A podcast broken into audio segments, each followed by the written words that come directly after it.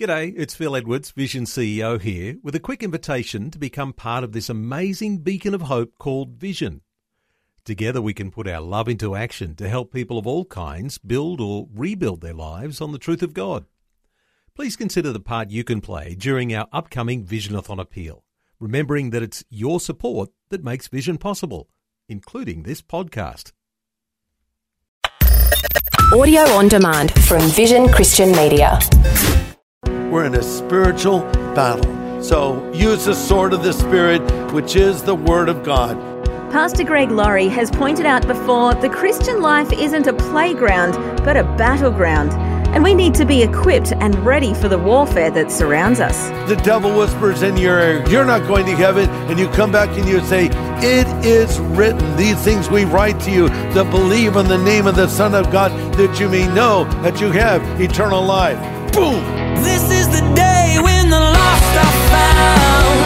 This is the day for a new beginning. Amazing grace, how sweet the sound. Again, you hear all the angels are singing. This is the day, the day when life begins. If there's a war raging and someone mistakenly stumbles into the middle of it, the Warriors don't suddenly stop and say, hey, wait a minute, fellas, this guy isn't part of it. Let's just wait till he gets out of the way. No, people who stumble into the battle unaware often get caught in the crossfire. Today on A New Beginning, Pastor Greg Laurie wants to make sure that that doesn't happen to us. He points out we're surrounded by spiritual warfare and we need to be prepared to fight and fight victoriously.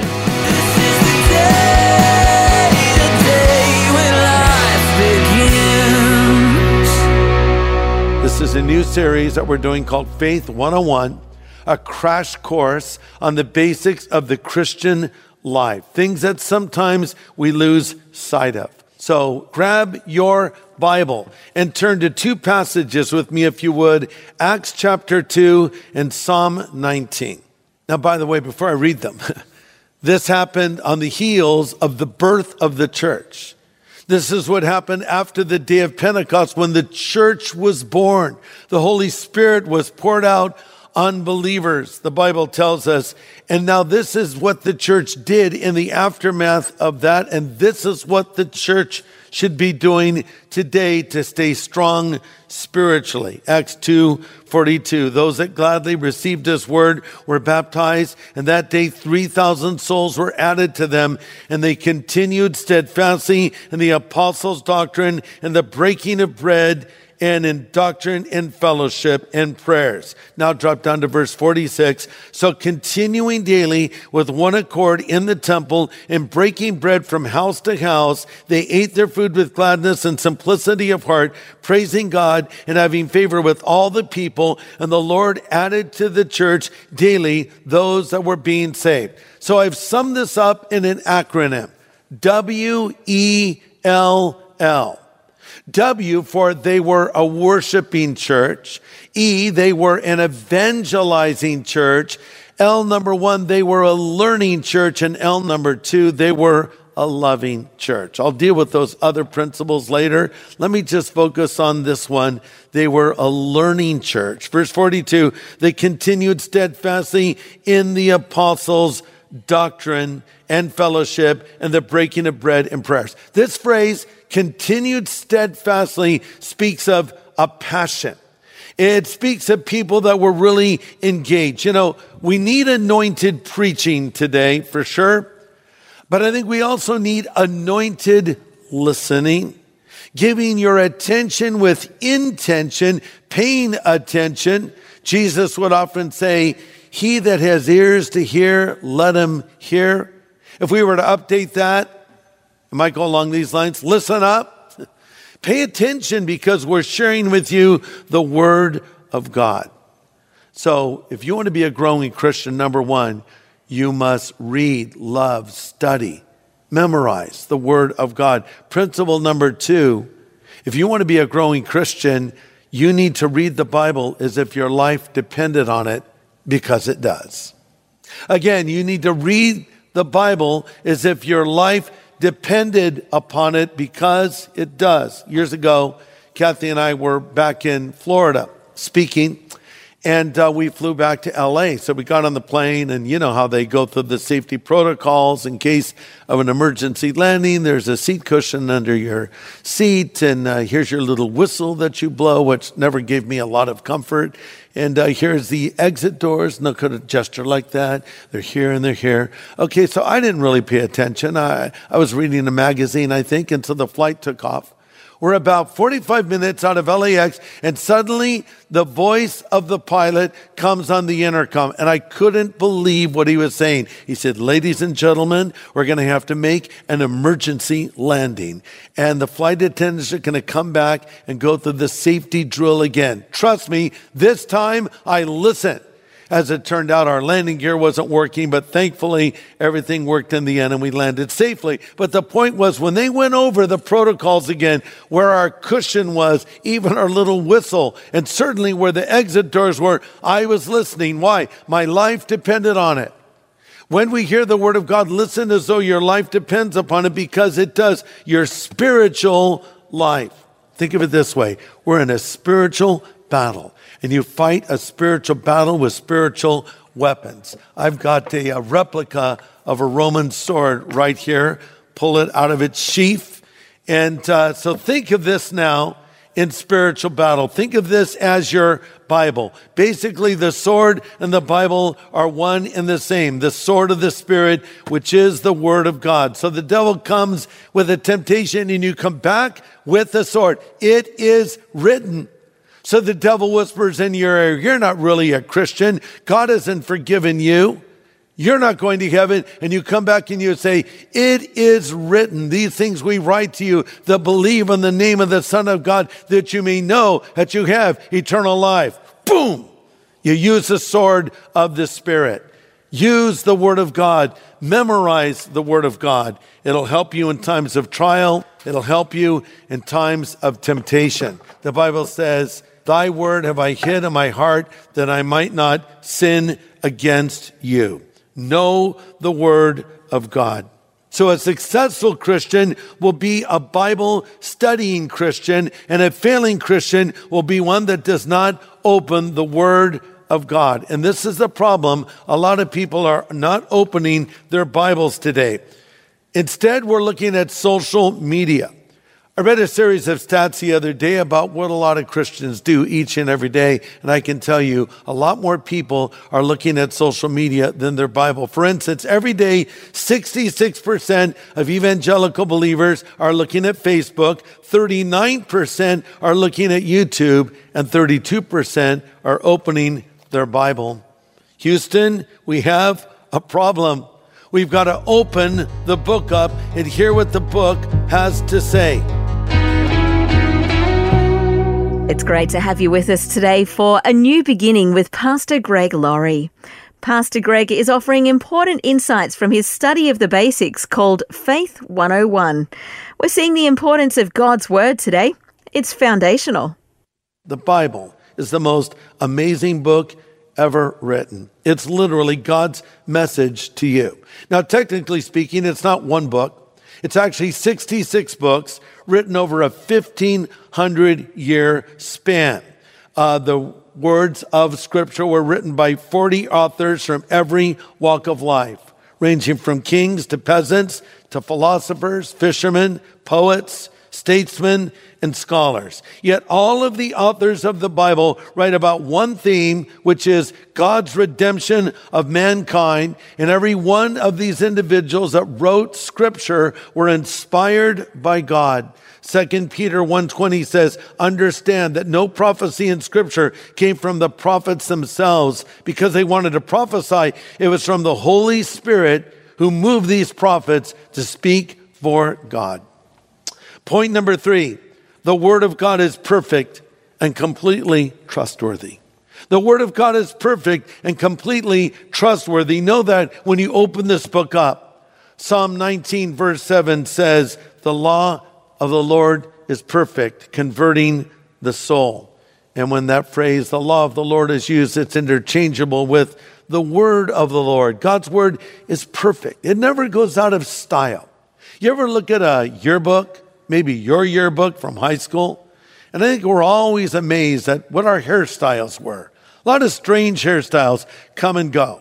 You know, what, what were we thinking when we were all wearing mullets? And by the way, I see the mullets are coming back again. I saw a guy the other day, young kid uh, at some hipster coffee shop with a mullet. And I have to say, it looked as bad as they used to look back when we had them. So I don't know if we should bring that back. But the point is, things come and go, trends come and go, musical styles come and go. So many things come and go, but the Word of God is always the same. And Jesus Christ is always the same yesterday, today, and forever. And to me, it's amazing that even though the newspaper is outdated in a day or so, the Word of God is always fresh and relevant to what we're facing. The Bible says His mercies are new every morning. Listen to this. The Bible says in 2 Timothy 3 all scripture is inspired by God, or literally breathed by God. That means that the Bible is God's infallible word. The original autographs, that is, the first copies, are without error. There are no mistakes in the Bible. It's perfect. You can trust it. Even with a recent archaeological discovery like the Dead Sea Scrolls, it only confirms what the Bible has said all along. Point number four the Word of God transforms us. The Word of God transforms us. So if you want to be a growing Christian, you need to spend time in the Word of God. Why? Because it will transform you. Going back to Psalm 19 again, it says, The Word of the Lord is perfect, converting the soul. The testimony of the Lord is sure, making wise the simple. This phrase that is used here for converting means reviving, restoring, and transforming. So listen, when you read God's word, you're revived. When you read God's word, you're restored. When you read God's word, you're transformed. Now listen, if you don't want to be transformed, if you don't want to be restored, then don't read the Bible. The Bible is for people that have a sense of desperation about where they are in life. It's for people who don't know the purpose of life and they want to know what that purpose should be. The Bible is for people who are not really sure where they came from and they're not really sure where they are going. The Bible is for people that want to change.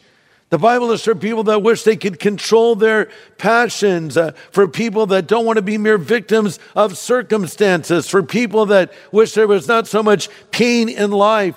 The Bible is for people who want relationships with others that will be better. That's who it's for. Now, if you have it all worked out, then I guess you don't need the Bible. But of course, you're also delusional because all of us need the Word of God. This is the user's manual that you've been looking for. As it has been said, B I B L E, basic instructions before leaving earth. So read what this word has to say. Now, let me say one thing in conclusion. Let me tell you now what the Bible says about your soul. First of all, you've been made in the image of God. You're not a member of the animal kingdom. You're a human being made by God Himself, and you are loved by God Himself, and God longs for a relationship and a friendship with you. But here's what the Bible also says you and I are separated from God by our sin. The Bible says all have sinned and fallen short of the glory of God. But the Bible also tells us what the solution is. And Jesus himself said in John 3 16, For God so loved the world, he gave his only begotten Son, and whosoever believes in him should not perish, but have everlasting life. The Bible tells us Christ died for our sins.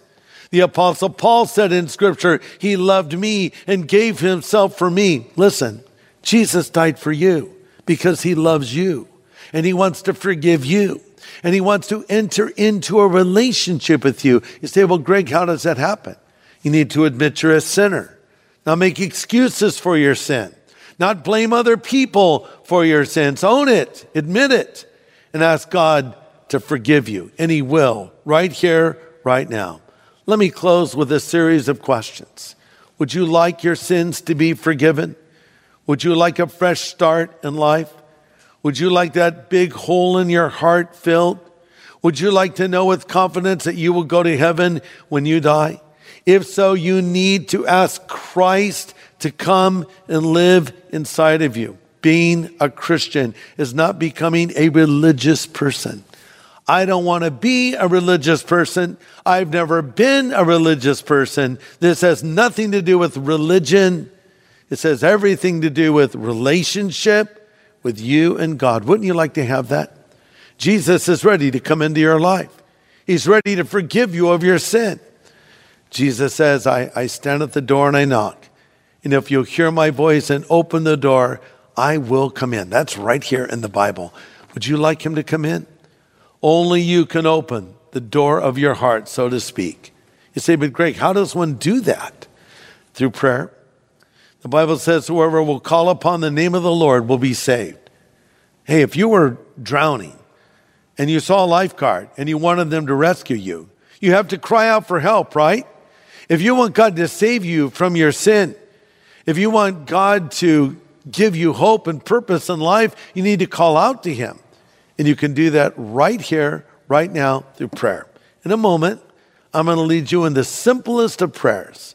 A prayer so simple that a child could pray it, and many do pray with us. But you can be an adult and pray this prayer. It doesn't matter what your age is. It's a simple prayer where you're saying, Jesus, come into my life. If you would like your sin forgiven, if you'd like to know that you will go to heaven when you die, if you would like your guilt taken away, or maybe you've fallen away from the Lord, if you would like to come back to Him, I want you to stop whatever you're doing and pray with me right now. Listen, God Almighty will hear your prayer and He will answer your prayer, but you must call out to Him. I'm going to pray a simple prayer. And I'm going to ask you if you want Christ to come into your life to pray this prayer even after me. As I pray it, you pray it.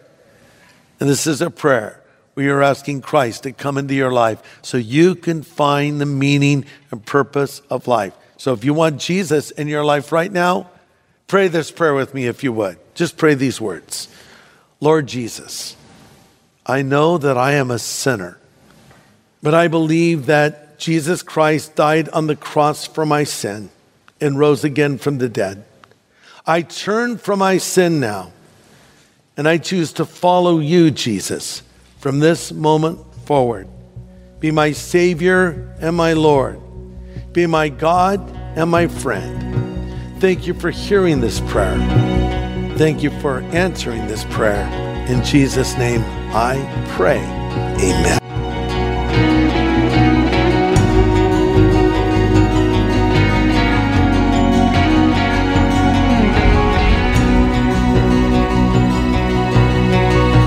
Pastor Greg Laurie with an important prayer here on A New Beginning with those making the decision to follow Jesus today.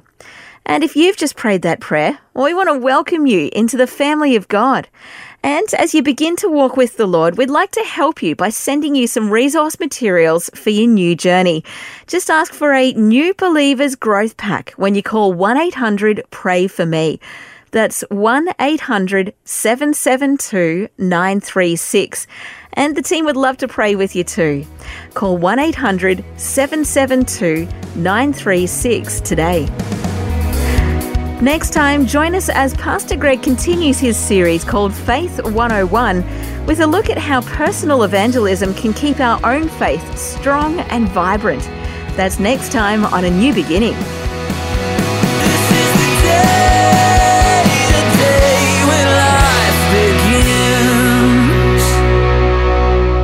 Today's message from Pastor Greg Laurie was called Faith 101. If you'd like to listen again, just download the free Vision Christian Media app where it's available as a podcast, along with more inspiring Christian content. Just search your app store for Vision Christian Media. Station sponsor. Thanks for taking time to listen to this audio on demand from Vision Christian Media. To find out more about us, go to vision.org.au.